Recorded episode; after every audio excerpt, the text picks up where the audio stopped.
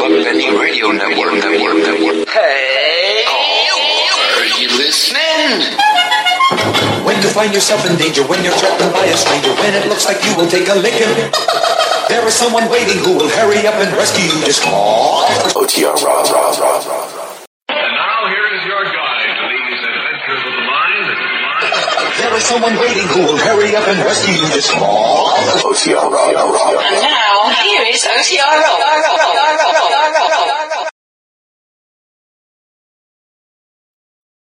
Here now is the world premiere of the Pittsburgh Paints Theater of the Air. Mr. Freeberg, can you manage to mention somewhere that it's a product of PPG Industries? Yeah, as long as we're not too obvious about it, you know. Where is it written that you gotta live with gloom, looking at a colorless old room? Don't you know that room suddenly can bloom with a little Pittsburgh paint? Red, that's red, green, that's green. How can you begin to see what we mean until you come in and try to choose from 47 blues? We got a rose that goes all the way. Or how about a blast of great gloss? Say if the world out there is dull and square and gray, why don't you shut out drab, put down gloom, bring some love into that room? With a piece of the rainbow from Pittsburgh Paints.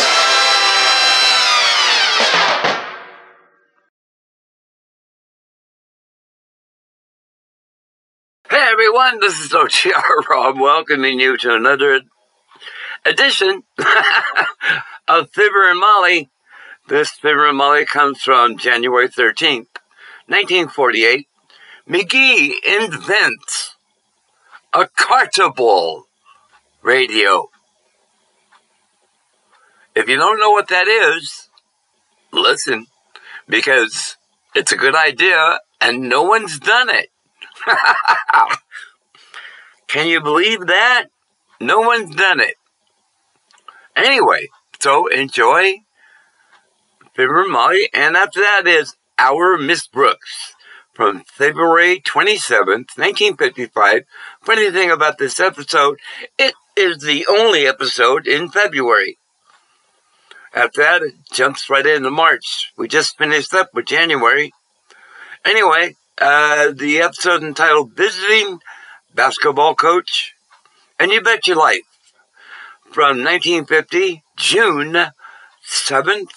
The secret word is dress. D-R-E-S-S. Enjoy all these, and I'll see you all back here next week. God willing, the creeks don't rise. Be safe. Be careful. Be smart. Enjoy.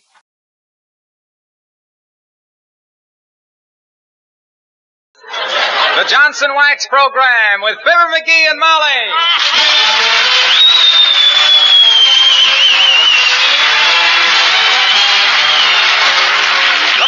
Johnson's Wax Products for Home and Industry present Fibber McGee and Molly with Bill Thompson, Gail Gordon, Arthur Q. Bryan, and me, Harlow Wilcox. The script is by Don Quinn and Phil Leslie. Music by the Kingsmen and Billy Mills Orchestra.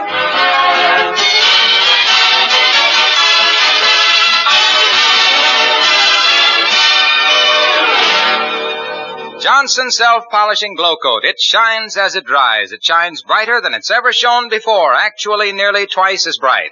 Just think what that means to you and to your home. To you, it means a fast, easy way of waxing your linoleum and varnished floors. With Johnson's Glow Coat, there's no rubbing or buffing. You merely apply and let dry. To your home, it means added beauty, a rich, warm, glowing coat of tough wax that will protect floor surfaces and make them stay beautifully new years longer. Your cleaning chores will stop being chores because dust, dirt, and spilled things vanish with a wipe of a damp mop or cloth. Yes, that Glow Coat beauty is just as easy to keep clean as it is to apply. Once you've seen that shining, glowing, gleaming, protective coat, you'll realize just how lovely your home can be. Be easy on yourself. Be easy on your floors. Use Johnson's Self-Polishing Glow Coat and really bring out the beauty of your home. Look on the bright side, shine up the right side, bring out the beauty of the home.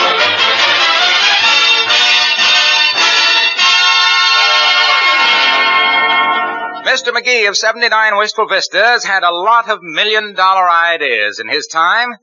Some of them were not so good, of course, but others were simply horrible.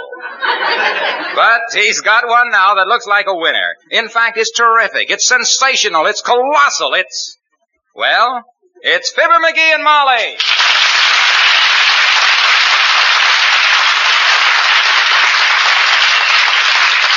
When this idea hits me in the middle of the night last night, I leaps out of bed, half asleep as I was, runs over to the dresser, grabs a piece of paper and writes it all down. Well, now that was very intelligent of you, dearie. You betcha.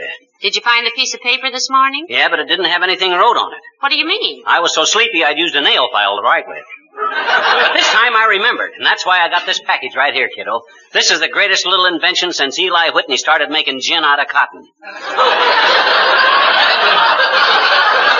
Eli Whitney did not make gin out of cotton, sweetheart. Mm-hmm. He just invented a machine to take the seeds out of them. No, they can leave the seeds in it for all I care. I prefer root beer anyway. Well, let me tell you about this idea, kiddo. Well, sir, I goes down to the war surplus store. Oh, no, not another 16-man life raft.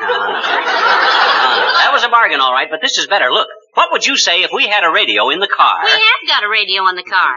The kind that goes dead when you drive under a viaduct, alongside a streetcar, near a power line, or past a policeman with a magnetic personality. You didn't leave me finish. Oh, I'm sorry. What would you say if we had a car radio that we could just lift out and carry away and use as a portable radio? Or just stick it back in the dashboard of the car again? Why, that sounds wonderful. Whose idea is that? Mine. Well, then tell me over again. There must be something wrong with it. No, sir, this is it, kiddo. This is the gimmick that's going to put us in a big paid-for house on the sunny side of Easy Street. Here, look. There. What's that ugly-looking thing? That, my dear, is an Army surplus radio. 6 tubes. I'm going to rewire the car so I can just stick this radio in and use it as a car radio, or yank it out, switch over to battery, and use it as a portable. You are looking, Mrs. McGee, at the original McGee cardable radio. Cardable, get it? Combination of car and portable? Dearie, I take back everything I ever said about you and your inventions. Or I'd like to, if it wouldn't take so long. Forget it, Snooky. In every generation, there's one outstanding genius that's had to endure the jeers of the hypoli. But you're looking at a guy that's going to collect right off the bat. I'll have every car owner in the country screaming for a McGee cardable radio. You will? Boy, I can just see the Ford people tugging at my coat sleeves, waving $1,000 bills at me. You can? But do you think I'm going to grab the first $20 million offer they throw at me? You better. You said it. Well, what do you do now? Well, first, I see if I can work this Army radio. Now, let me see. Wonder how you turn it on. Well, I never was much for electronics, Pep. But just as a suggestion, how about that little switch there that says on? Well, that's worth a try, at least. And now, madam, with the very finger that will soon be digging bank presidents in the ribs, I turn on the first McGee cardable radio. That's what a moment in history. Yeah. Better make it 2 moments. Nothing is happening. Yes, it is. Yes, it is. Listen. There. WVPD, calling car 15, go to 14th and out. A man creating a disturbance, that is all. There. Isn't that wonderful? Every squad car in town will want one of these radios. I got a TL for you, Snooky. Every squad car in town has got one of them. Oh, well, I'll tune in some other station and see what I can get. Uh-oh, not a word about this to anybody now, Tootsie. Okay, Chief, I'll keep it under my hairnet. Come in. Hello there, Mr. Wimple. Oh, hi, Wimp. Hello, folks. Oh, for goodness sakes, what a cute little radio, Mr. McGee. Yeah. Does it work? Oh, it certainly does, Mr. Whipple. All you have to do is join the police force, get assigned to a squad car. Easy, Molly, now, remember. Wimp, old man, I ain't dribbling this down Main Street yet, see, but you happen to be looking at the portable radio that's going to revolutionize the industry. You don't tell me. I'll say I don't, not till I get it perfected. All I can say is this is a car radio that is also a portable radio. Use it in the car or lift it out and take it with you. He won't tell you any more than that, though, Mr. Wimple, for fear you might catch on to the idea. Yeah. Well, I wouldn't be in the market for one anyway, I'm afraid. I've already got practically the same thing. What? You have? Yes. The loudspeaker in my car usually gets right out and walks along with me, still talking. Why, you mean... Yes. Sweetie face, my big old wife. How are you two lovebirds getting along these days, Si? Oh, everything is just going along peachy, Mr. McGee. In fact, Sweetie Face hasn't said an unkind word to me since Christmas Day. Out of town, is she? No, she caught the mumps. That's pretty tough, Wimp. The mumps are something I wouldn't even wish on Sweetie Face. You wouldn't? No. Well, wasn't exactly what I wished for either, but it's better than nothing, I guess. But I've got to get downtown, folks. I'm getting Sweetie Face a little sickbed present. Oh, how thoughtful. What are you going to get, Mr. Wimple? Oh, isn't very much, really. I'm just going to get her a quart of the sourest, puckeriest pickles I can find.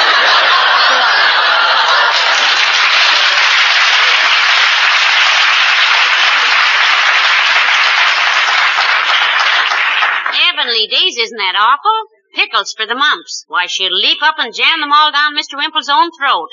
Well, that'll be a neat switch. A pickle in Wimp. Oh, well, I got no time for other people's troubles right now. I gotta get busy and make us a few $1,000,000. Oh, wouldn't it be wonderful if you did make a lot of money, dearie?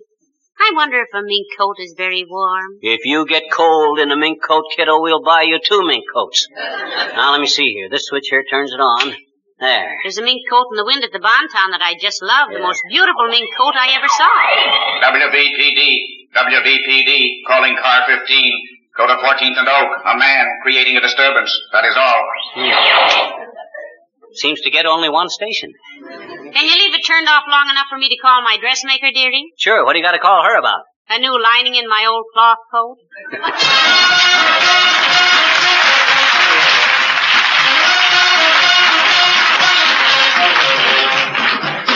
Billy Mills and the orchestra, and Pass That Peace Pie.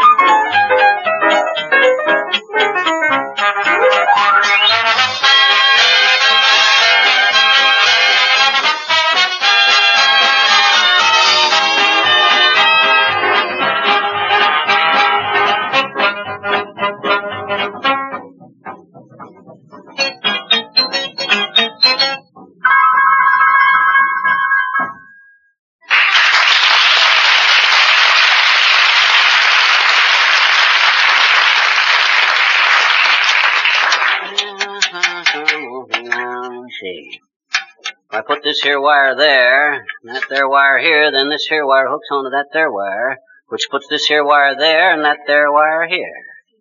There. That ought to do it. Well, how are you getting along, dearie? Just got about it rewired, Molly. Now, wait just a sec. Aha! Now, listen to this. There. WVPD, calling car 15. Go to the corner of 14th and Oak. A man creating a disturbance. That is all. Reddit thing. That surplus store, give me a bum set. That's what they give me, a bum. Well, now, if they sold you a set that can only get policemen, they should have come right out flat-footed and said so. Don't worry, kiddo. I'll get it. Don't you worry. Just got to go by this diagram, that's all. Simple as ABC. If NBC will pardon the reference. And if they give me Hail Columbia, I'll give it right back to them, which will make it mutual.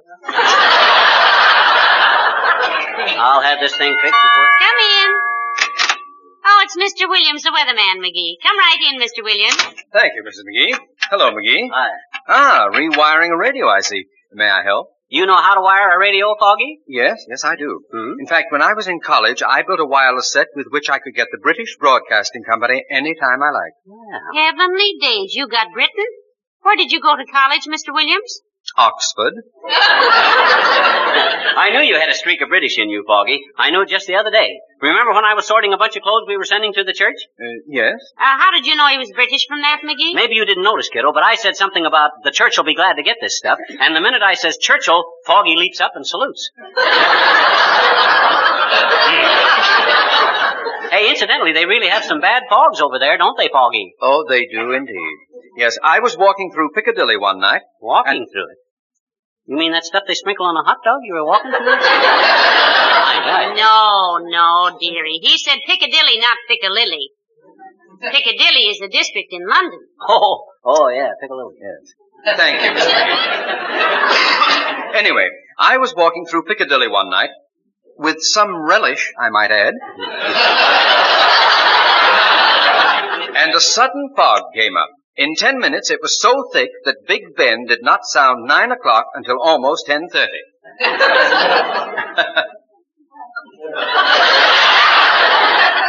The sound could not penetrate the fog until it cleared slightly. Mm-hmm. Well, what's the forecast for Wistful Vista, Foggy? You heard anything? Yes. I just got word this morning that we may expect a cold wave here in July. In July, Mr. Williams, a cold wave? Yes.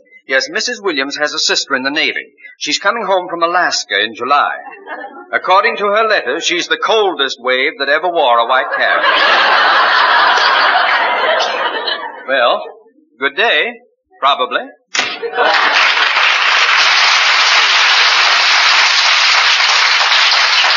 Back to work, McGee. Every minute you waste is a hunk of $20 million.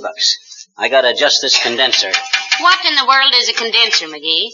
Well, you see, when a radio shoots an electrical impulse or wave out through the chloroform... Ether. Yes, either a wave or an impulse. It goes out into the form of a long wave or a superheterodyne, see? Oh. So when it hits the receiving set, it passes through a condenser which squeezes it into a short wave. Thus the grid leak, which... Hello, Molly. Hi, pal. Hello, Mr. Wilcox. Hi, Junior. Glad you came in, boy. You were a little late. Did you see this little radio? Can't come in till the door opens.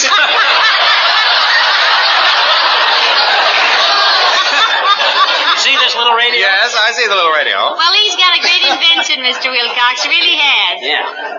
A great invention is a pretty mild term for this radio, kiddo. This will be the greatest step forward in the automotive industry since a girl's knees were made safe by putting the gear shift on the steering wheel. Well, what is it, pal? What is it? Well, go on and tell him, dearie. I'm kind of excited about this myself, Mr. Wilcox. Well, here's the gimmick, Omaha. It's a car radio, you see, but removable. You yank it out of the car, turn it on to the dry cell batteries, and zingo, you got a portable radio you can take any place. The McGee Cartable radio. You slap it back into the car, lock it in place, and you got a car radio. And if there's some programs you want to miss, leave it at home, and you got an extra glove compartment. Pal, it's wonderful. Thank you. I think so. Well, I can just picture the day when I'm riding along with my car radio on. I hear a well-modulated voice say, "Ladies, do you have spots before your eyes? Spots that the children have tracked in on your kitchen floor." Oh, but McGee, it means... Then I park my car, yank the radio out, and the voice continues as I carry it toward my office. "Do you suffer from worn and faded linoleum?" Now, look, Junior, that ain't what I was... "Try Glow Coat," I can hear the voice saying. "Johnson's self-polishing Glow Coat." What other kind is there? Yes, the voice will be saying as I carry my McGee Cartable radio into my office. Look, "Johnson's self-polishing Glow Coat will banish that scuffed and seedy look from your faithful old linoleum and help to restore its pristine luster and loveliness." Yeah, but what that kind... No rubbing, no buffing. Pour a little out, spread it around in 20 minutes or less. Look, look, Waxy. Yes, Cartable. I mean, pal. I'm going to make $1 million on this thing, Christine. How'd you like to be my private secretary? Quick, Junior, yes or no? I got to have men around me who can make decisions. Okay, no. Oh. Mr. Wilcox, what an opportunity you have passed up. I'll say. Yeah. Look, pal. When you've been in business as long as SCJ&C, Inc. of Racine, Wiss, ask me again. As the airmail pilot said when his motor conked out over Mount Whitney at 3 a.m., no more fly-by-night stuff for me. Sorry, chum. So long, Molly. Good night.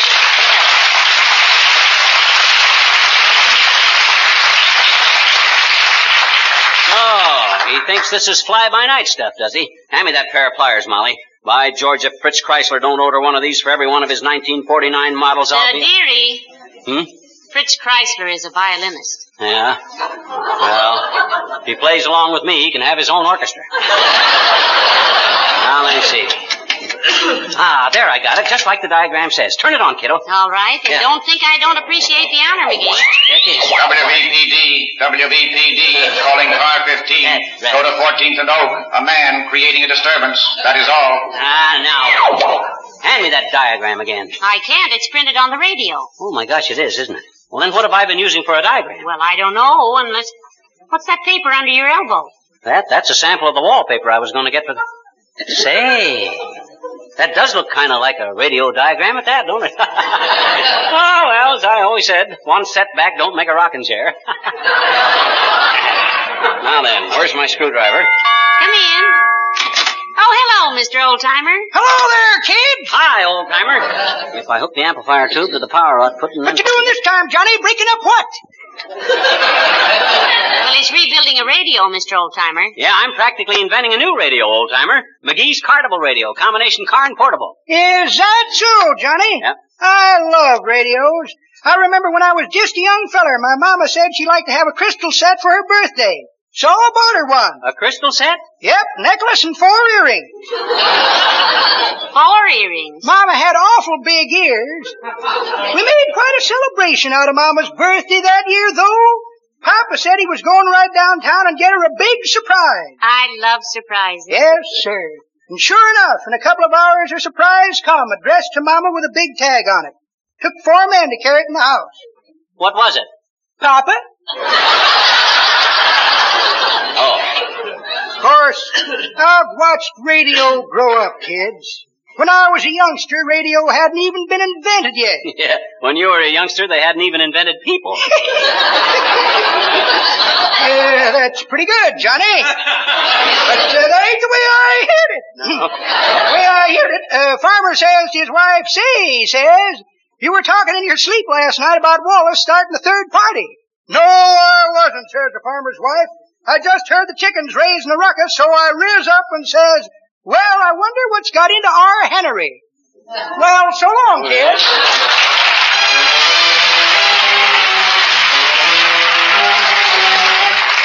The King's Man, and I'm a-comin' a-courtin' Cora Belle. I'm a-comin' a-courtin' Cora Belle. Got a 40 plover stuck in my lapel. With a horseshoe in my pocket and a rabbit's foot as well. I'm a-comin' a-courtin' Cora Belle. Gotta keep up my courage, Cora Belle. Gotta speak up to your pappy for a spell. I'm gonna mention my intention of a honeymoon hotel. I'm a-comin' a-courtin' Cora Belle. So it's giddy up, Sylvester, don't you dare to stop. 'Cause underneath this double-breasted beats a heart that's about to pop. I'm a-cravin', caressin' Cora Belle. I'm a-countin' on some kissin' in the dell. Let it thunder, let it lightnin', let the rain come down pell-mell. I'm a-comin', a-courtin' Cora Belle. I'm a-comin', courtin' Cora Belle. Cora Belle. Gidap, silly. Got a barley clover and a horseshoe in my pocket and a wishbone as well, 'cause I gotta be lucky when I come a-courtin' Cora Belle. So it's giddy-up. Hi-yo, Sylvester. Giddy-up. Don't stop, 'cause underneath this double-breaster is a heart that's going flip-flop, clippity-clop, flip-flop, flippity-flop, hippity-hop, hippity-hop, about to pop. I'm craving, caressing a Cora Belle. Caress me, Cora Belle. You know you got me counting on a lot of kissin' in the dell. Over yonder in the dell. Let it thunder. And let it lightning, let it rain. Pell-mell, I'm a-comin' courtin' irregardless of the weather. Do tell me I can be a steady fella, won't you?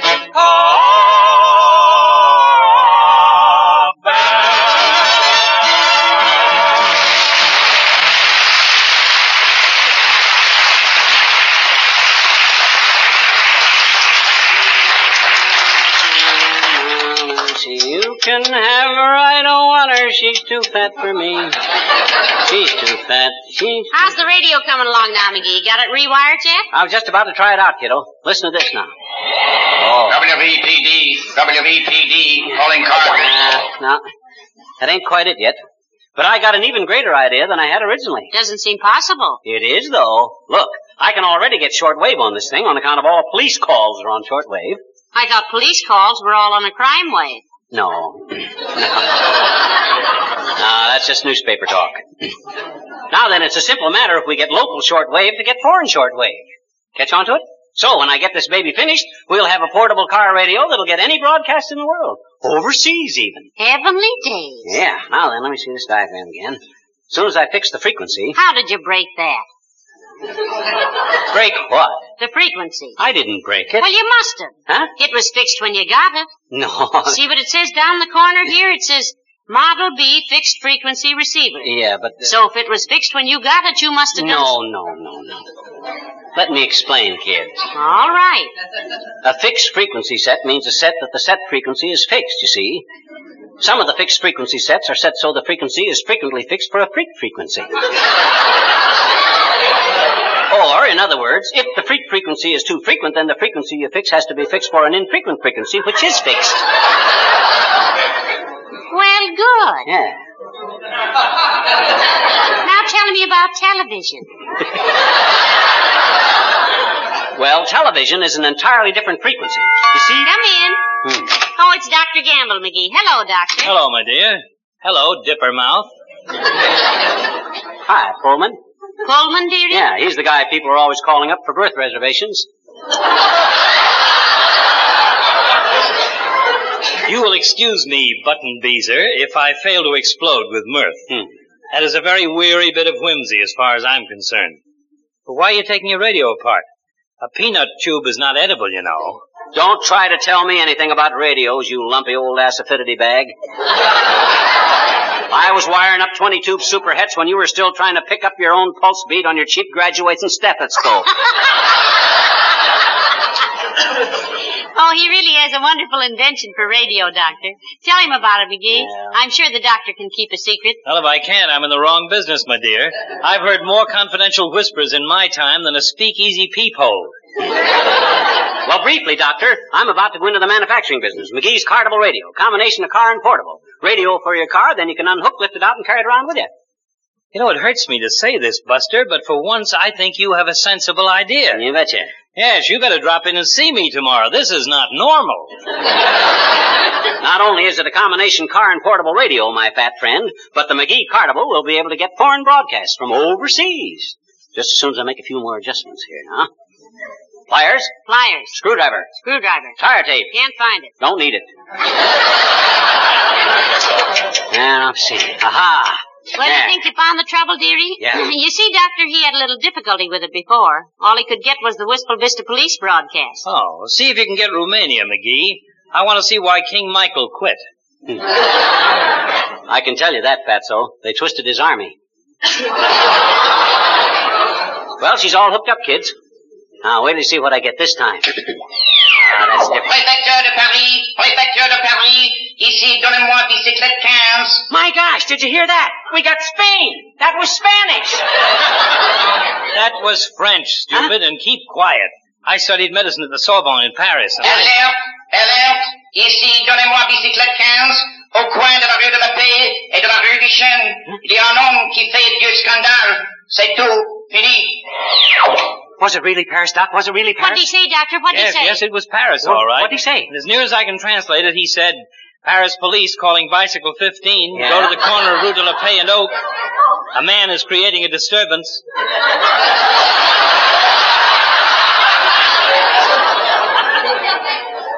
That is all. That is enough. That is too much.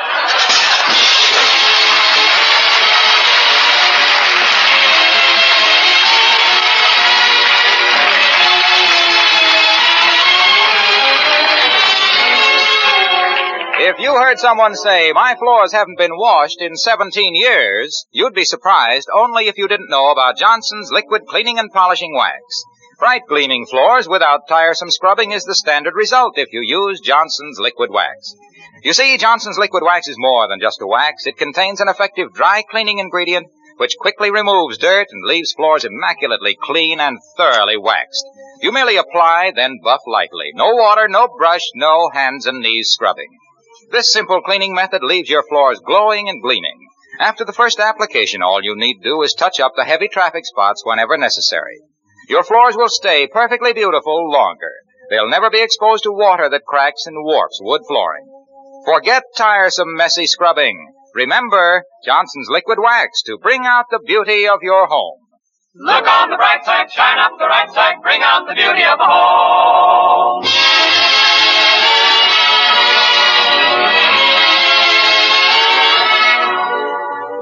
Ladies and gentlemen, the United States Marines have announced the formation of a post-war reserve force, the Citizen Marine Corps. These hometown Marines will remain civilians and work at their civilian jobs. But in their spare time, they'll wear Marine uniforms and learn to handle Marine equipment. Men who enroll will be given Marine training at regular weekly meetings and at 2 weeks of summer camp each year, and all of this on salary. So if you're between the ages of 17 and 32, contact your nearest Marine Corps office or write to Division of Reserve, Marine Corps, Washington, D.C. Good night. Good night, all.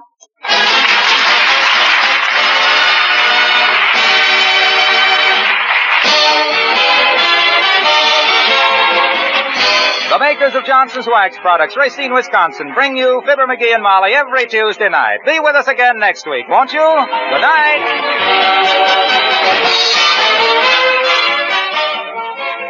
This is NBC, the National Broadcasting Company.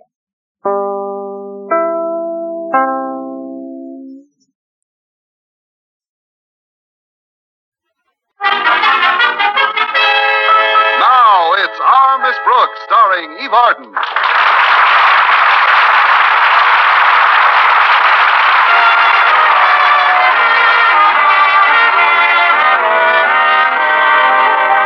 Many romances have flourished behind the ivy-covered walls of an institution of learning. But to our Miss Brooks, who teaches English at Madison High School, romance is quite a problem, especially when the object of her attention doesn't seem to return her affection. It isn't that Mr. Boynton doesn't return my affection. It's just that he never even borrows it. Last Friday morning at breakfast, I told my landlady of my latest disappointment. Can you imagine, Mrs. Davis? Just as we were leaving school yesterday, he broke our date for this afternoon. Oh, that's too bad, Connie. Did he give any reason? Oh, just some vague excuse about having to go down to the biology supply house. What burns me up is the fact that I had such great plans. It was to be such an exciting day. Really? Where were you and Mr. Boynton going on your date? To the zoo. That's the one place that might give him the right ideas.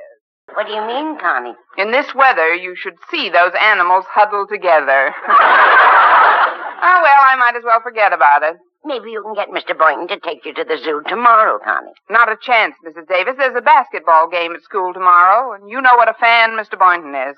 He wouldn't miss that game for anybody. Of course, he told me that I could tag along if I wanted to. If you'll pardon me for saying so, Connie, I think you've just hit upon the root of all your difficulty. Mr. Boynton takes you too much for granted. Do you really think so? Definitely. All he has to do is pucker up and whistle, and you're right there. All he has to do is pucker up, and I'm right there. But you may have something, Mrs. Davis. He does sort of take me for granted. Of course he does. Now, the best way to arouse him, though, would be to have somebody else interested in you. Almost anybody would do. It's the old dog-in-the-manger theory. Well, there's a collie down the block that's crazy about me. I mean a man, Connie. If you could just get some man interested in you. For your information, Mrs. Davis, Mr. Donnelly is vitally interested in me right now. Mr. Donnelly? The credit manager of Sherry's department store. Of course, I don't hear from him until the first of the month. I'm serious, Connie. If you don't have another man on the string, you've just got to be more reserved with Mr. Boynton. You're absolutely right. If I act more aloof, he may become more attentive. It's worth a try, anyway. It certainly is, dear. Then I'll do it. From now on, I'll have a new attitude. I'll be polite but withdrawn, courteous but cool. Will you answer the phone, please, dear? I've got to clear away these dishes. All right, Mrs. Davis.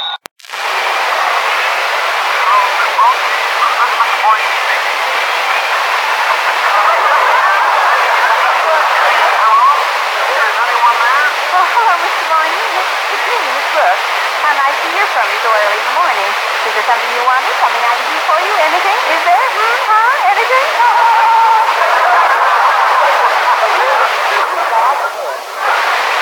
Whole life but it's wrong. Please, Mrs. Davis, clear away the dishes. Miss Brooks, as you know, I usually walk to school, but I just discovered that my alarm clock is quite slow. And that isn't all. I mean, what can I do to help? Well, you can stop by and get me when Walter Nesson calls for you.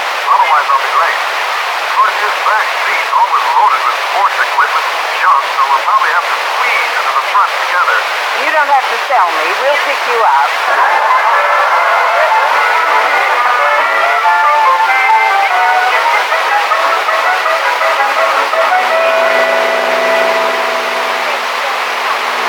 Happy to give me this lift, Walter. Yeah, as a loyal son of Madison, it's a privilege to serve my faculty. Choice members of the faculty is Miss Brooks and yourself, Mr. Boynton. Well said, O loyal son. I have always contended that a pupil cannot be on too friendly a footing with his instructors. Especially when his tests start this week. Yeah, please, Miss Brooks, let's not talk shop. Hey, what do you think of our basketball team's chances against Oakmont tomorrow, Mr. Boynton? Well, frankly, Walter, I don't know much about the Oakmont team. The big game with Clay City's coming up in a few weeks, and the team has got to go into that with some confidence. Well, that's a big problem, I'm afraid. We've lost 10 straight, haven't we? Yes, sir. That is, we've lost 10 straight this year. Altogether, we've run our losing streak up to 39. 39. It would be more, but we tied the last game of 1952. But about tomorrow, Mr. Barney, only wish we could get some kind of a line on this Oakmont team. So far, all we know is that it's the first season they've let a team go out of town for a game. Well, Oakmont's quite a distance away, isn't it? Well, a couple 100 miles, I guess. Harriet Conklin told me that her dad invited them right after he read that they've lost 11 games in a row. Holy cow, while I was chattering about the ball game, I must have slowed the car down. Well, we're 2 minutes late. Gosh. I hope Mr. Conklin is busy in his office. Well, we can find out soon enough. Harriet's just going in now. Come on. We'll go in with her. Hey, Harriet, wait up a minute. Oh, hi, Walter. Hello, Miss Brooks, Mr. Boynton. Tell me, Harriet, is your dad safely in his office? Well, he should be. He left home quite early this morning. Well, let's not take any chances. I suggest we file in quietly, one at a time. My goodness, just because we're a few minutes late is no reason to get so panicky. Why, I know Daddy's pretty strict sometimes, but he's not an ogre. Quiet, everybody. We're passing his cave now. Golly, we're all human. Daddy knows that. Now, there's no necessity for everybody being so jumpy and nervous. Good morning, folks. I'm glad you're not jumpy and nervous, Harriet. Can I put you down now? We would have been here on time, Mr. Conklin, but... What's a little time among friends? Will you come into my office? Said the spider to the flies. The reason we're late, Mr. Conklin... Everyone's late once in a while. We're only human, after all. Come on into the office and sit down, please. There we are. Now we can chat comfortably. Folks, I have a favor to ask of you. I never would have guessed it. What can we do for you, Mr. Conklin? Name it and it's yours, oh beloved principal. Ours not to reason why, ours but to do... Down, boy.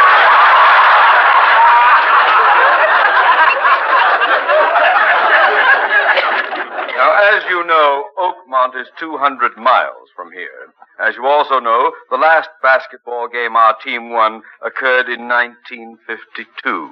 And a thrilling victory it was. Our opponent's bus was caught in a blizzard, and we won by default. Exactly. And Jason Brill, Clay City's obnoxious principal, has never let me forget it. That's why I scanned the records very carefully and chose the Oakmont team as our next opponent. What a master stroke. What a worthy opponent. What a losing streak. Unfortunately, they have no budget in their athletic fund which provides for expenses when the team is away from home. but I took the liberty of wiring their coats that they would have a place to stay overnight. Where? With you. Huh? Oh, not you alone, Miss Brooks. They'll be billeted with those of our faculty and student body who have the true school spirit and an unshakable pride in the achievements of Madison's athletes. Well, I'll take a couple of the guys. We can put up cots in my room. To you, Miss Brooks, will go the honor of playing hostess to the coach of the team, Billy Shaw. Billy Shaw? Well, just a moment, Mr. Conklin. In the interest of propriety, you think Miss Brooks should harbor a basketball coach under her roof? Well, Mrs. Davis will be there, won't she? And I happen to know that they have a spare room. Mr. Conklin, did you say the coach's name is Billy Shaw? That's right. Does he spell Shaw with one H? I imagine so. Well, fancy that. My old boyfriend has come home to roost. Your boyfriend? Oh, we went together for 4 years during high school. We've never stopped corresponding, even though he moved up to Oakmont to coach this team. Well, this is what I call a romantic coincidence. Yeah, a mighty sudden one, too. You never mentioned this Billy Shaw to me, Miss Brooks. You never asked me about him. If I may shunt Dan Cupid to one side for just a moment, I'd like to inform you that their train arrives at noon. Be sure to get home in time to greet your old flame, Miss Brooks. Oh, good old Billy. He's been after me since we were kids. Oh, but one thing, Mr. Conklin, how will he know he's to come to my place? I've advised him of that already, Miss Brooks. You see, I had a feeling you'd cooperate, if I may say so myself. Very few principals enjoy the easygoing, democratic relationship with their faculty that I do. You're so right. It gives me such a sense of security. Ever since I've known you, I've had the feeling that you'd never sell me to another master, Sahib.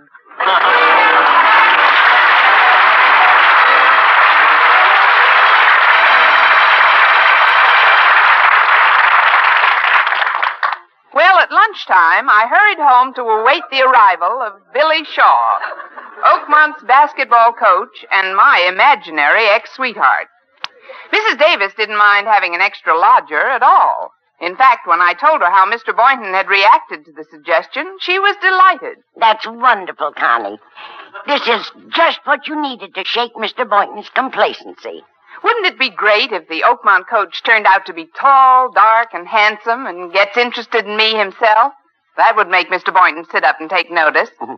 If the coach is tall enough, dark enough, handsome enough, and interested enough, who needs Mr. Boynton? Now I'm going to put some towels in the spare room.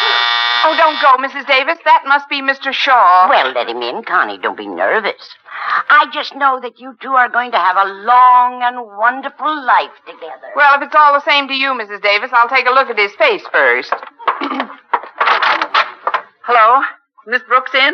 I'm Miss Brooks. Oh, I'm so glad to know you. Mr. Conklin wired me to come here directly from the station. I'm Billy Shaw.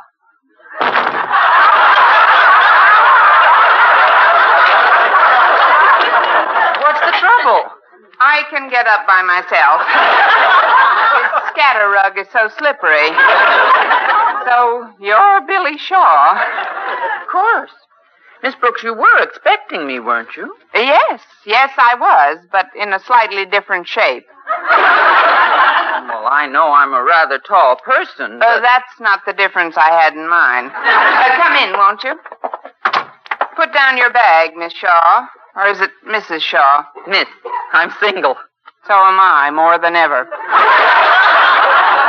Now, please forgive me if I don't seem to be making much sense, but I'm still quite surprised. Surprised? Due to circumstances beyond your control, I was expecting a male Billy Shaw. What made you think I'd be a man, Miss Brooks? After all, there are very few men coaching girls' basketball teams. Girls' basketball teams? Yes. Oakmont is a girls' school. But, Miss Shaw, how did you happen to accept Mr. Conklin's invitation to play Madison? Well, frankly, Miss Brooks, our team hasn't been doing it all well. But when I looked up Madison's record, I said to myself, Billy, this is one team you're a cinch to beat. Should be a very interesting game. Well, the room's all ready, Connie, and who's this? This, Mrs. Davis, is the coach of the Oakmont basketball team. Meet Billy Shaw. Mrs. Davis! Darn this scatterrug.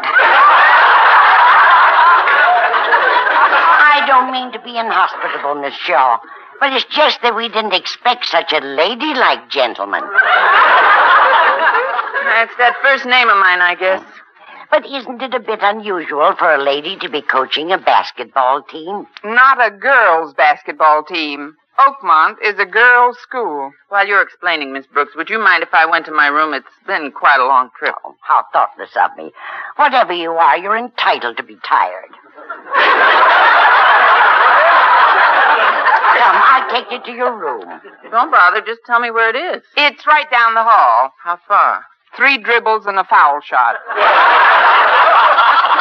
I'd help you get straightened out, Miss Shaw, but I've got to get back to school for my afternoon classes. I understand, Miss Brooks. I'll probably see you later on.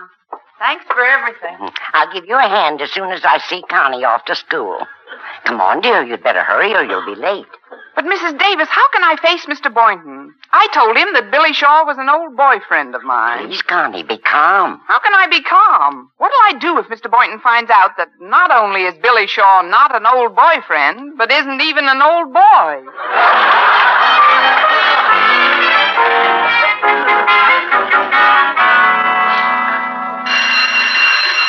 Well, that's all for today, boys and girls. See you tomorrow. Well, that's us.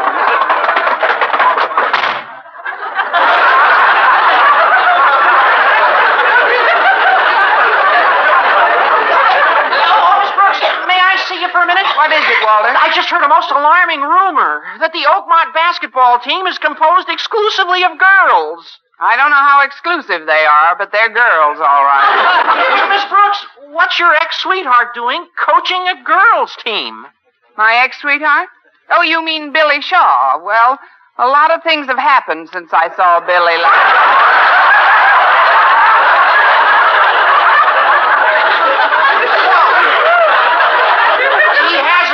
His opinion of you, has he? His attitude's the same, isn't it? I mean, well, he hasn't changed, has he? Overall, he's changed all over. Billy Shaw is a woman. Look, Walter, this is a rather personal matter, but when I said the Oakmont coach was an old boyfriend, I did it for a definite reason. I know, and if I got a bulletin for you, Miss Brooks, your definite reason's coming over to your house tonight. What? Before he left for the biology supply house, Mr. Boynton told me to tell you. He said he didn't want to bother you while you were in your class. Oh, but this is awful, Walter. He'll find out that Billy is a woman. Well, he doesn't have to. All you've got to do is get her out of the way. But she's staying with us, sleeping over. Well, then make her go to sleep right after dinner. Use the old power of suggestion. If you and Mrs. Davis act sleepy enough, maybe she'll fold early. Well, it's worth a try, I guess. But believe me, Walter, if she doesn't fold early, I will.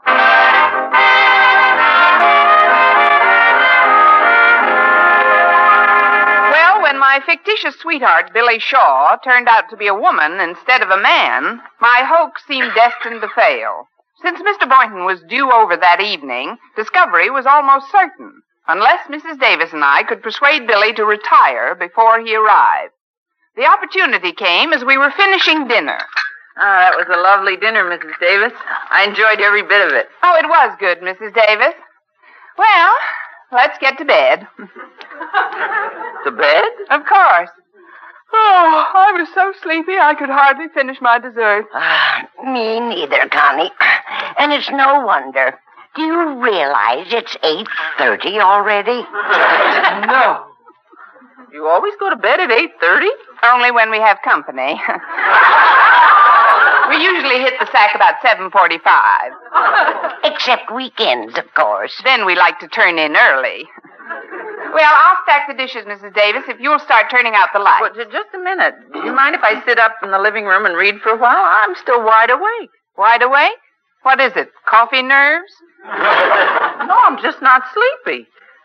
Perhaps if I took a little walk. Wonderful. A great idea. Why don't you just slip through the back door? Wait, I'll grease it for you. I'll open it for you. That's all right. I'll just wander through your garden and stroll around town. Take a nice long stroll. We'll leave a light for you on the porch. Thanks, Miss Brooks.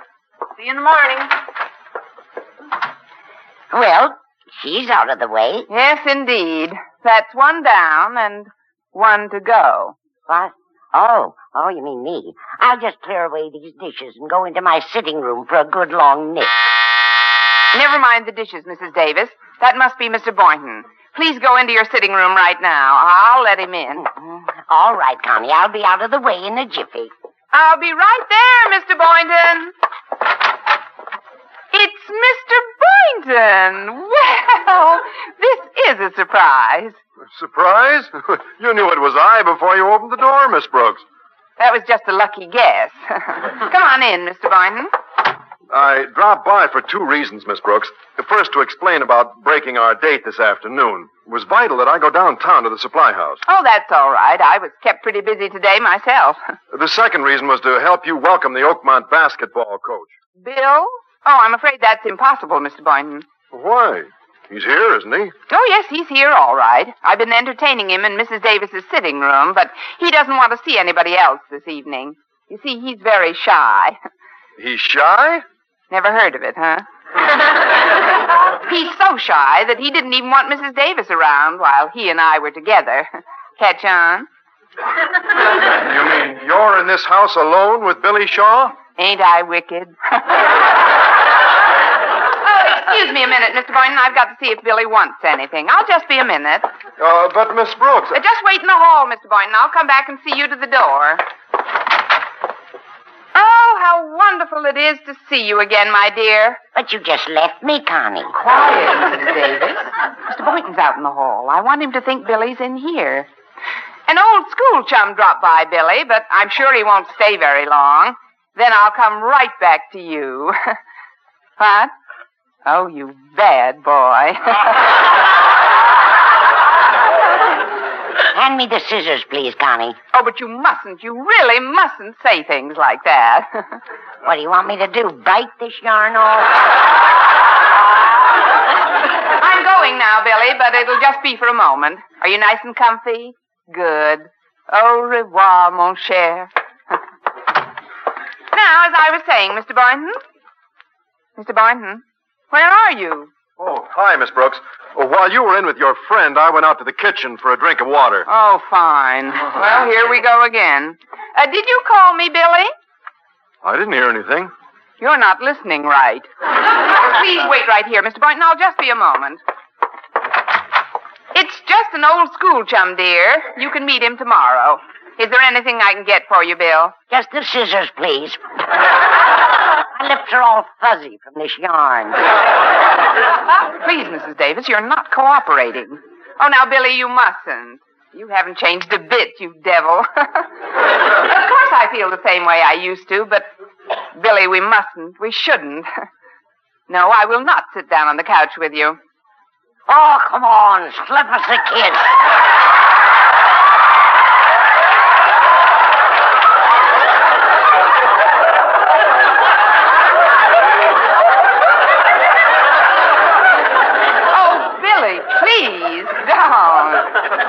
What's that, Bill? For me?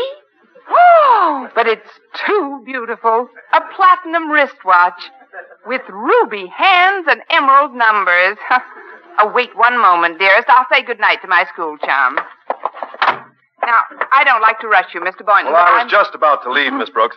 I couldn't help overhearing some of your conversation. Just some of it? I mean, you're not peeved, are you, Mr. Boynton? Well, certainly not. We didn't have any date for tonight. I decided to turn in early because... I didn't know you had company, Miss Brooks. Oh, that's all right. Good night. And such distinguished-looking company. So your door is the second one on the right. Now, if you'll follow me down the hall, Mr. Boynton... Oh, please, Miss Brooks. Aren't you being a bit impolite? My name is Philip Boynton, Miss... I'm Billy Shaw. Beg your pardon? I'm Billy Shaw. I coach the Oakmont basketball team. You coach the Oakmont basketball team?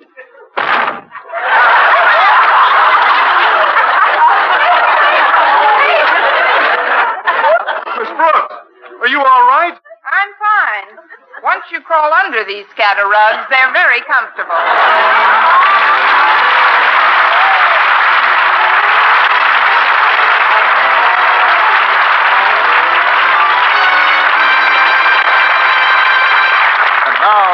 star of our show, Eve Arden. And so I fouled myself right out of the game, and Coach Billy Shaw is still in there making points. What a headache. Armist Brooks, starring Eve Arden, transcribed, is produced and directed by Larry Burns, written by Arthur Oldsburg and Al Lewis, with the music of Lud Gluskin. Mr. Conklin was played by Gail Gordon. Others in tonight's cast were Jane Morgan, Dick Crenna, Bob Rockwell, Gloria McMillan, and D.J. Thompson.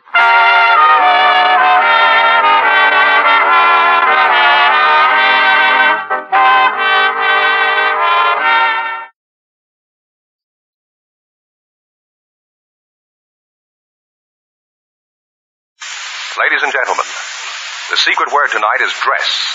D-R-E-S-S. Really? You bet your life. The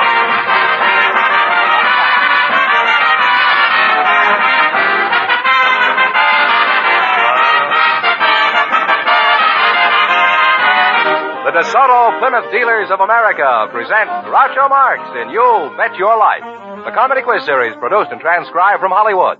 And here he is, the one, the only... Groucho! Why doesn't he give up? Oh, that's me, Groucho Marx. Thank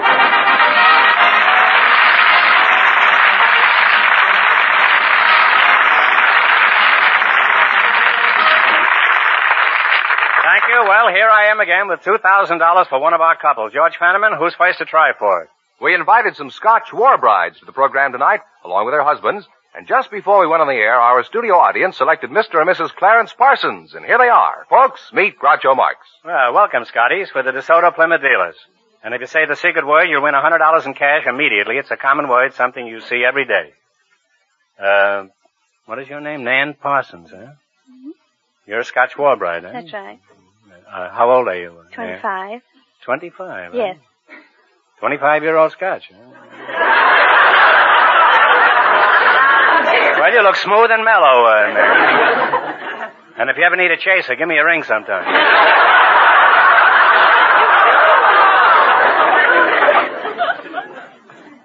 You're the war bride's husband? Yes, sir.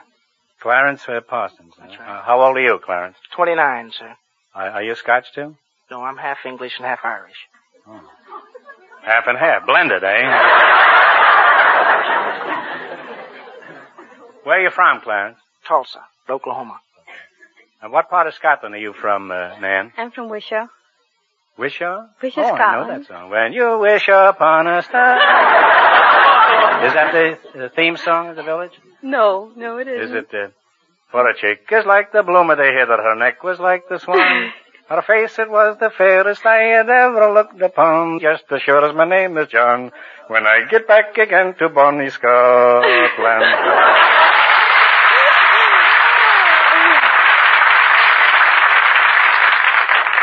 That was one of the things that contributed towards Vaudeville's death. How long have you two been married? 6 years. Nan, how long have you been married? 6 years. What sort of work do you do, Clarence? I'm a manager of Carnation's demonstration store here in Los Angeles. It's Carnation Ice Cream Company. Oh, and what do you demonstrate? The dispensing of ice cream, sundaes, malts. You don't milk any cows in the window, right? No. Not recently. What were you doing when you met Butterscotch here? I was with Lockheed attached to the 8th Air Force in Ireland at the time. I was on leave, on vacation when I met her. How did you trap this fellow? I'm curious about it. What method does a Halen lassie use? Oh? I think the... we usually... They're much more...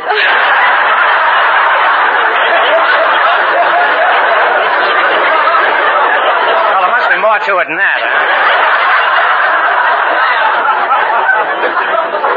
You apparently worked very fast, didn't you, Nan? I guess so, but ordinarily, why you wait 4 years? You usually wait 4 years? Yes, uh-huh. Why do you wait so long? Oh. Does it take the groom that long before he'll cough up the $2 for the license? I think you trust him. What's that? It takes that long to trust him. Well, it takes 4 years before you know whether you can trust it? It takes longer than that, kid, but you just don't realize it.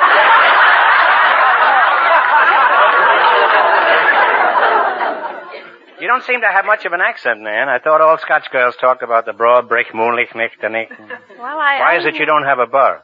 Not even an errand bar, you. It'll that be treason, make the most of it. I did have an accent when I come over at first, but I lost it. You lost it, huh? Well, I'm sorry you did, because I think it's very charming, the Scotch accent. I'm crazy about it. Are there any other Scotch war brides that you visit occasionally, Nan? Yes, my sister. Do you have any relatives over here besides your sister? My in-laws and my closest relatives are overseas in Scotland. Your close relatives are in Scotland, huh?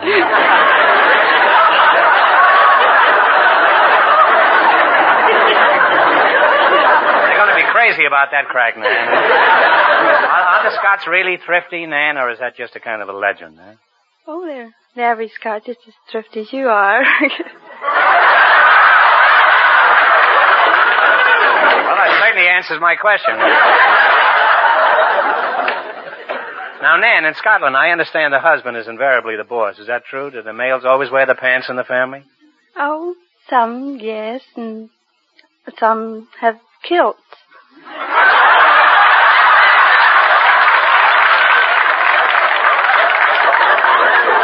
Well, don't you find it confusing when someone says your slipper showing and you don't know whether the remark is intended for you or your boyfriend?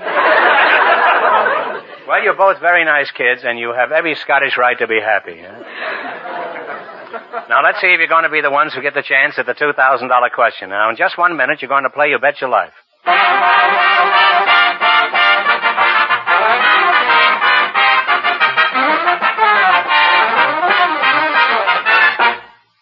You'll never have to wonder about what kind of service you'll get when you take your car to a DeSoto Plymouth dealer. Well, that's where you always get efficient service, courteous service, service at a fair price. Yes, and that's where you'll find out about two truly great new cars, DeSoto and Plymouth. The brilliant new DeSoto, with its sweeping lines, is new from its magnificent full-width front grille to its smart-looking, newly designed rear end. Inside and out, it's as beautiful a car as you've ever seen. Inside and out, it's as practical a car as you've ever dreamed of. When you drive the new DeSoto, you'll be thrilled by the surge of power at your command. And remember, all dealers who sell DeSoto also sell Plymouth, the beautiful car that's packed with value and ready to prove it. Now, let's see if you two will get a chance at the $2,000. Fenneman, explain the rules. All right. Each of our three couples has $20.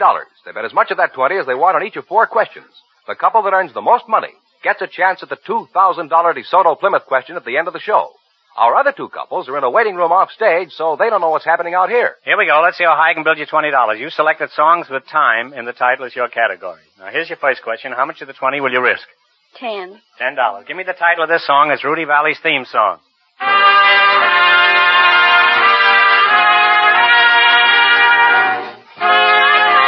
My time is your time is right.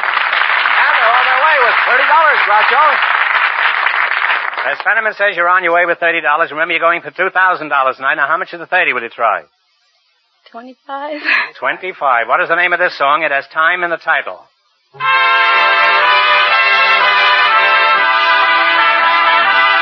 Apple Blossom Time. Apple Blossom Time is right. They're climbing. They have $55. You have $55. Here's your third question. How much of the $55? $50. $50. They get along famously, don't they? This song was made famous in the picture Casablanca. What's the title?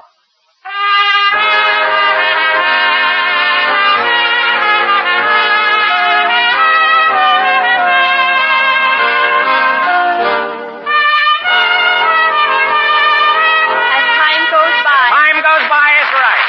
They're really up there now. They have $105. Man, you had me scared that time. I thought you were going to blow the Duke. You got $105. Here's your last chance to beat the other couples. How much of the $105 will you try? All of it. Here's your last chance to beat the other couples. You're going to bet $105. What is the title of this song? Okay, Jerry. Time on My Hands is right. And they wind up with $210.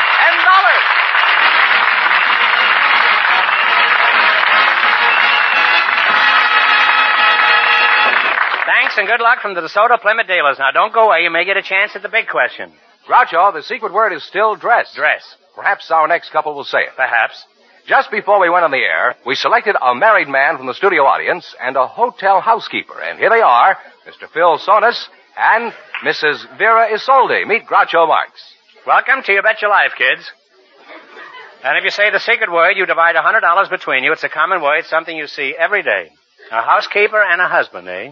Mrs. Vera Isolde, you're the housekeeper, huh? Yeah. Where are you from originally, Vera? I was born on 12th Street, New York City. I'll call you Vera, huh? That's right.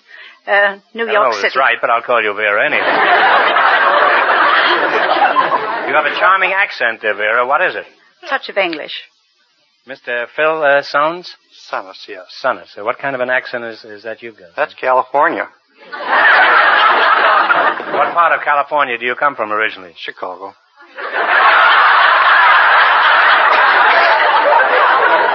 I was under the impression California only extended as far east as Pennsylvania. However, I understand they have an option on New England. What sort of work do you do? I'm a house-to-house salesman for the Culligan Software Service Operation.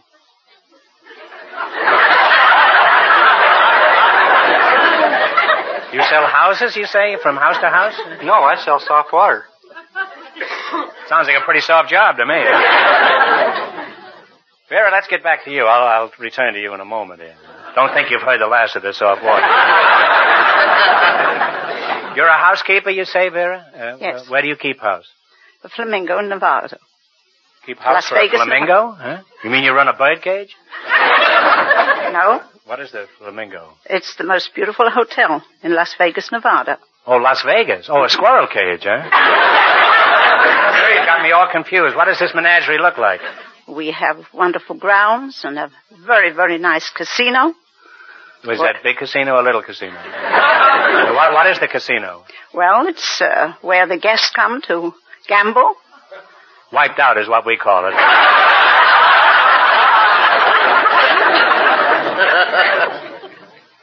Do you get any free shots at the roulette table? I don't gamble. I don't understand gambling. That doesn't stop the other people in Las Vegas. You say you don't gamble at all? You don't understand it? What's a 66 in craps? Boxcar.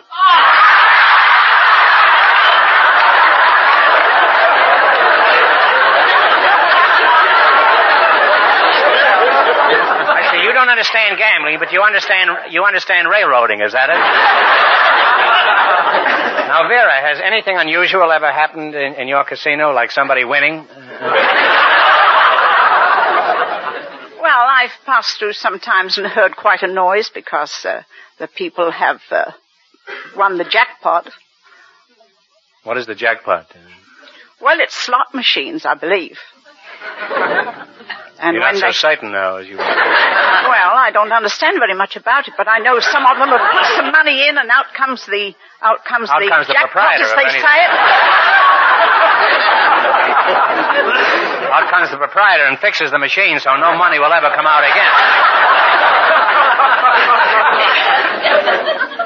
Where do you live in Las Vegas? Well, the management gives me room and bath.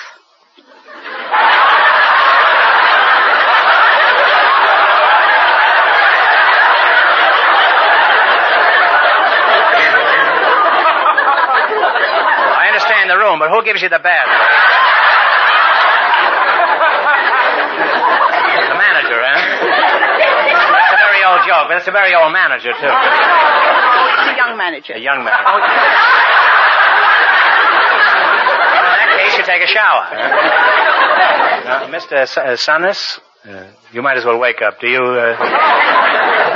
tell us about this job you do, this soft water swindle It's a matter of going house to house and trying to sell the housewives on the advantages of all the soft water services that they have available to them. And just what are they? Well, there's mostly Culligan soft water service. That's the one I'm associated with. Double talk again, huh? Do you help your wife with the housework? Occasionally. How much do you help your wife? About as much as other husbands. You ever wonder what those other husbands are doing in your house?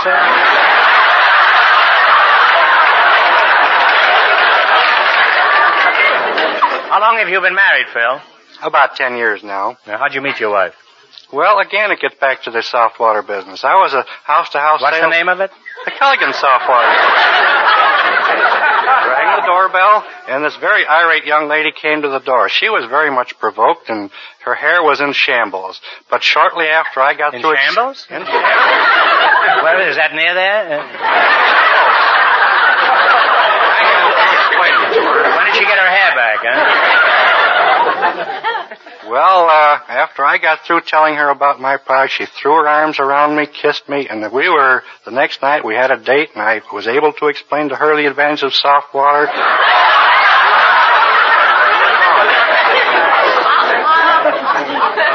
Is that the customary reaction you get?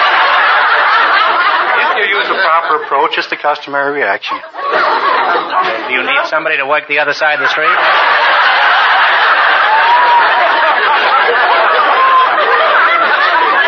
Combined, I could use hard water across the street, huh? Well, Vera, I've made up my mind, and I'm flying to Las Vegas in the morning on my Flamingo. But right now, let's see if you can clean up in the battle for the $2,000 question.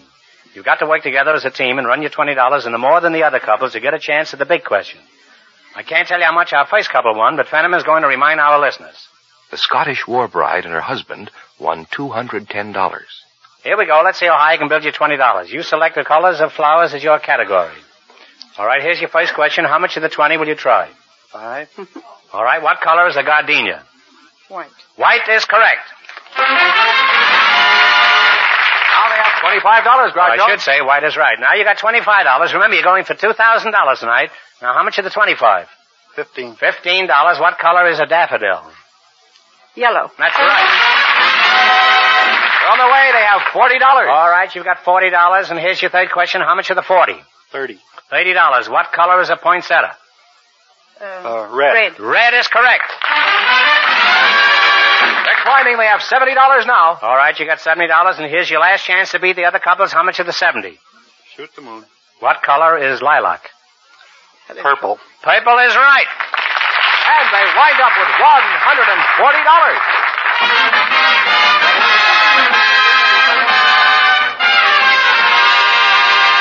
Thanks, and good luck from the DeSoto Plymouth dealers. Now, we'll soon know who gets the chance at the $2,000 question. Friends, you'll find a DeSoto Plymouth dealer ready and eager to serve you no matter where you drive. I'm driving my friends a distraction. Like to come along, Fenneman? Well, I'll go as far as the nearest DeSoto Plymouth dealer, Groucho. I don't want you any further, Fenneman.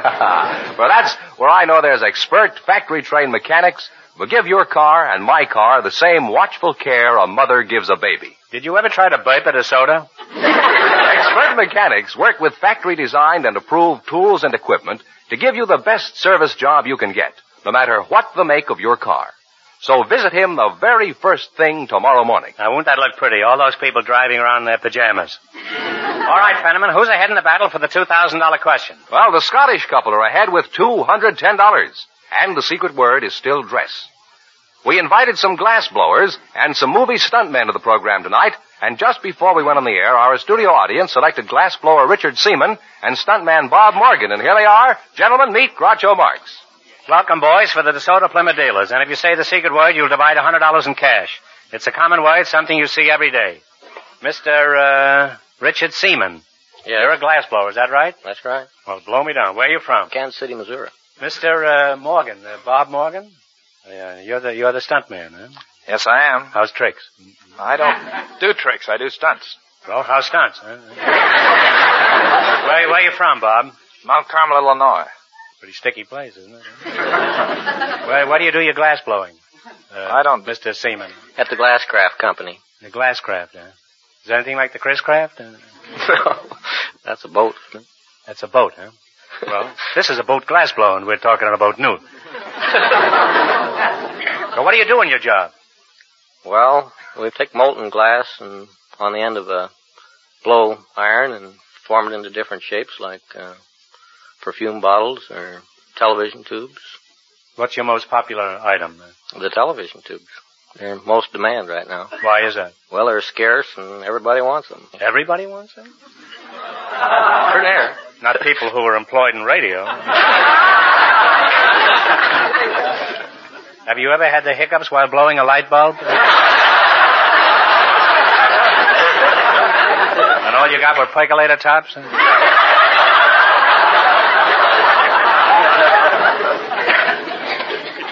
Let's get back to you, stuntman. Just what do you do in your job? Well, I double actors and stars in the business. You mean double actors? Whenever they have a hazardous stunt that an actor can't perform or shouldn't perform, why, they call on a stuntman to do it.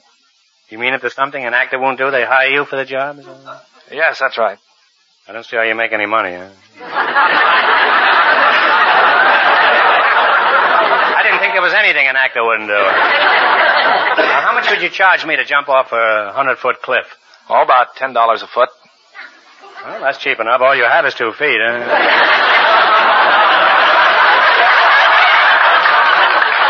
How much would you charge me to jump off a curb? I don't jump from curbs. Well, how do you get across the street? How do you manage a double for a star and keep the audience from getting wise? Well, they generally select you because of your physical resemblance to the star. They keep our back to the camera, profile, so forth, and keep our face out of the camera as much as possible. In many cases, the audience has their back to the picture, too, you know.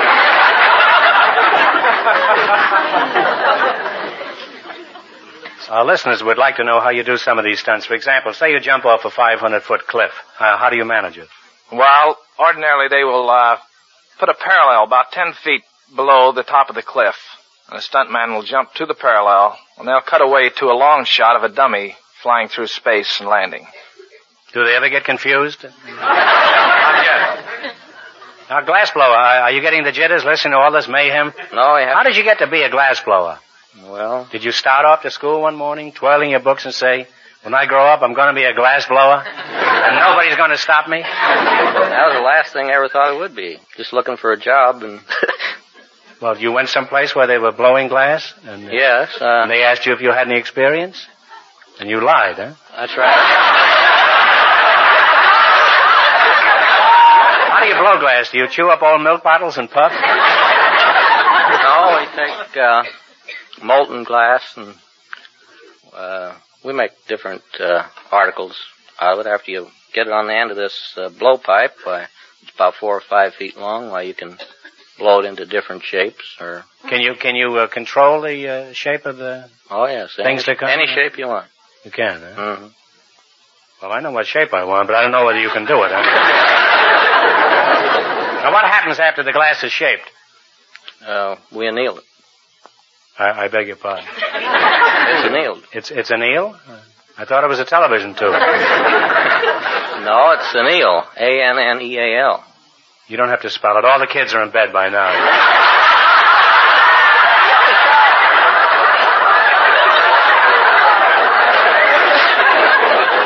What has anneal got to do with all this? Is it a live eel? No, it's not an eel. It's an eel.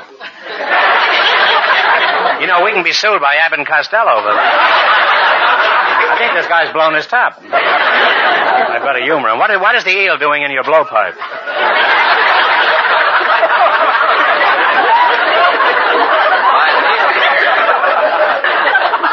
Well, by that I mean an eel. You take the glass over to a furnace and you take the strains and stress out of it. That's an eel.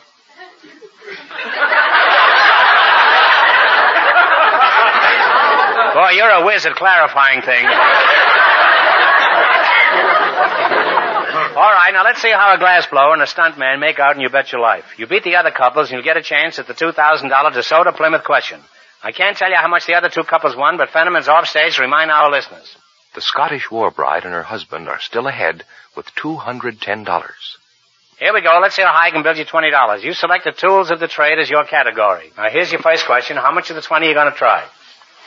How much do we got? You have $20. Oh, you may wind up with $20. $10. All right. Who would use a mortar and a pestle? Either a chemist or a scientist. Well, I think that's right. It's a pharmacist, but I think you had it right, huh? $30, Groucho. All right, you're running along. You got $30. Remember, you're going for $2,000 tonight. Now, how much of the 30 will you try? 20. $20. Who would use a stick and a press? Printer, for one thing. That's right, a printer is right. they are $50. Here's your third question. How much are the 50? Talk it up now. 25. How much? 25. $25. Who would use a transit and a plumb bob? A surveyor. A surveyor is correct. Now they have $75. All right, $75. Here's your last chance to beat the other couples. How much are the 75? All of it.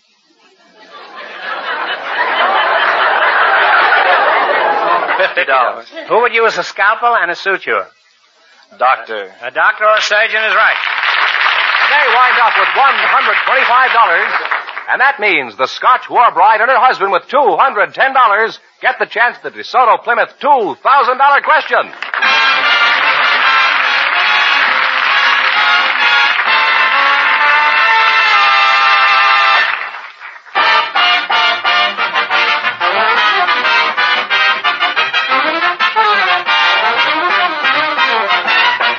Prompt, courteous service at a price that's fair. That's the creed of every DeSoto Plymouth dealer. When you drive in for service at the sign of a DeSoto Plymouth dealer, you can count on this. Expert mechanics working with factory-approved tools and equipment will give your car the careful attention you want it to have. They'll do a better job on your car in a shorter time, and that means money in your pocket. It also means a car that will give you faithful, economical service for miles and miles. So next time your car needs service, stop in and get acquainted with a DeSoto Plymouth dealer. And remember, all dealers who sell DeSoto also sell Plymouth.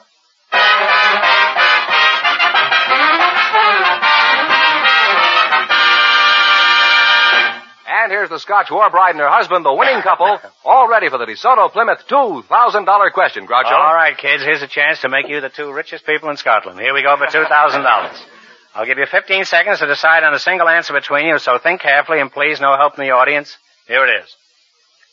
President Truman recently made a cross-country trip to participate in a dedication at a great new dam in the Columbia River. For $2,000, what is the name of this important dam?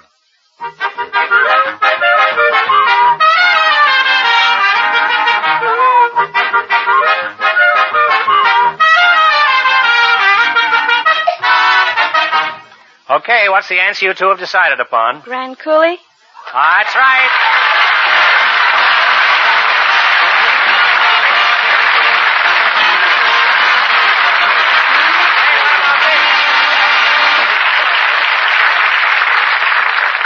That's right, you win $2,000. You had the right answer, so you win $2,000. What are you going to do with all that money?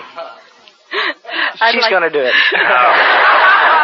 What are you going to do with it, I'd like to give my husband's mother some of it, help her out. She's been so wonderful to me.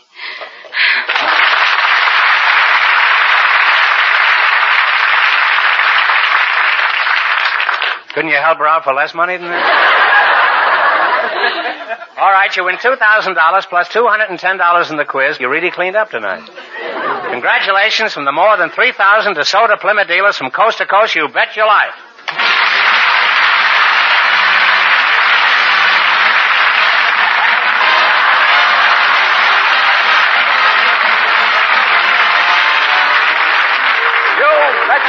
Is a John Goodell production, transcribed from Hollywood, directed by Robert Dwan and Bernie Smith. Music by Jerry Fielding. Be sure to tune in again next Wednesday night at this time for the Groucho Marx Show, You Bet Your Life, presented by the more than 3,000 DeSoto Plymouth dealers of America. And remember, all dealers who sell DeSoto also sell Plymouth, two great cars, both products of the Chrysler Corporation. And don't forget, next week the big question will be worth $1,000. Good night, folks, and remember, just be sure to see your DeSoto Plymouth dealer.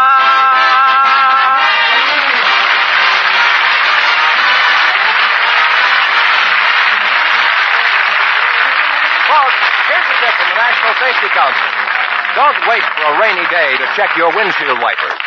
This is George Fenneman, signing off for the more than 3,000 DeSoto Plymouth dealers from coast to coast.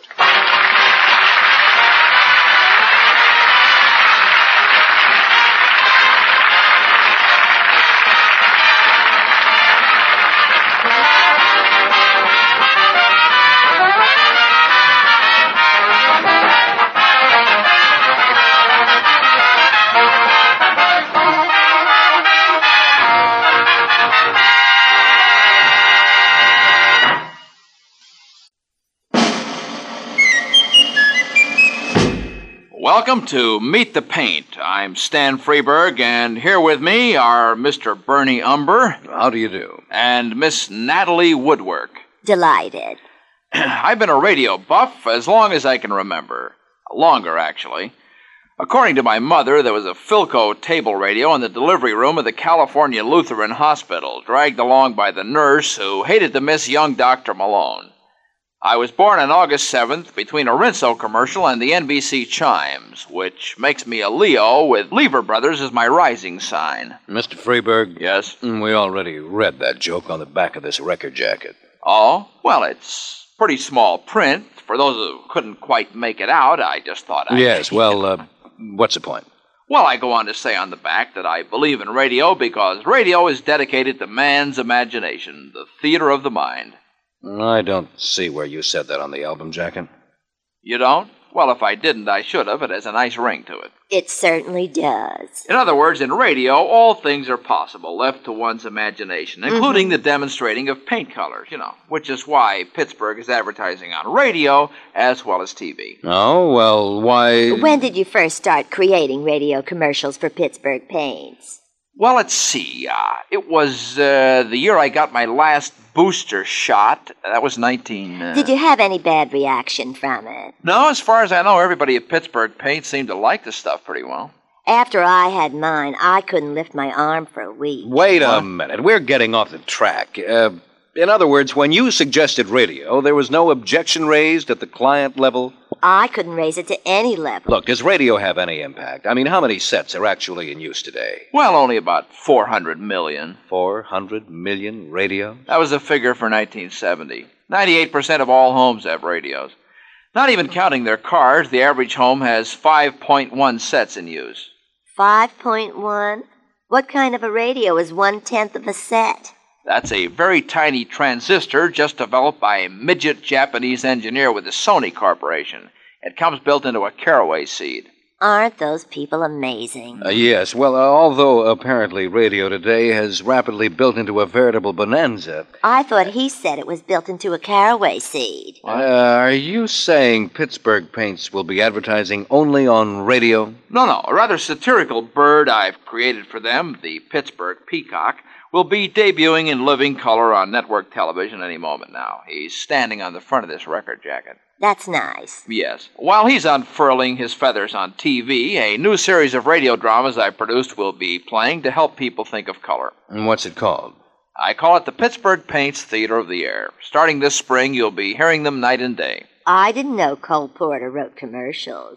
Well, they also play in the fall. Oh, yes. What about summertime? I think that was George Gershwin. Yeah, it was Gershwin. Yes, well, is that about it now for this side of the record? Yes, except to sign off with two commercials. The first I wrote and produced for the radio industry, which demonstrates a little better what I've been trying to say about the power of radio. It's called Redecorating Lake Michigan and features a 10-ton maraschino cherry, among other items. That'll be followed by my demonstration of painting on radio, which you may have heard. And where is your new Pittsburgh Paints Theater of the Air? Now, to hear that, just turn the record over. Turn the record over. That's right, and put the arm down. I can now, but I couldn't right after I got my shot.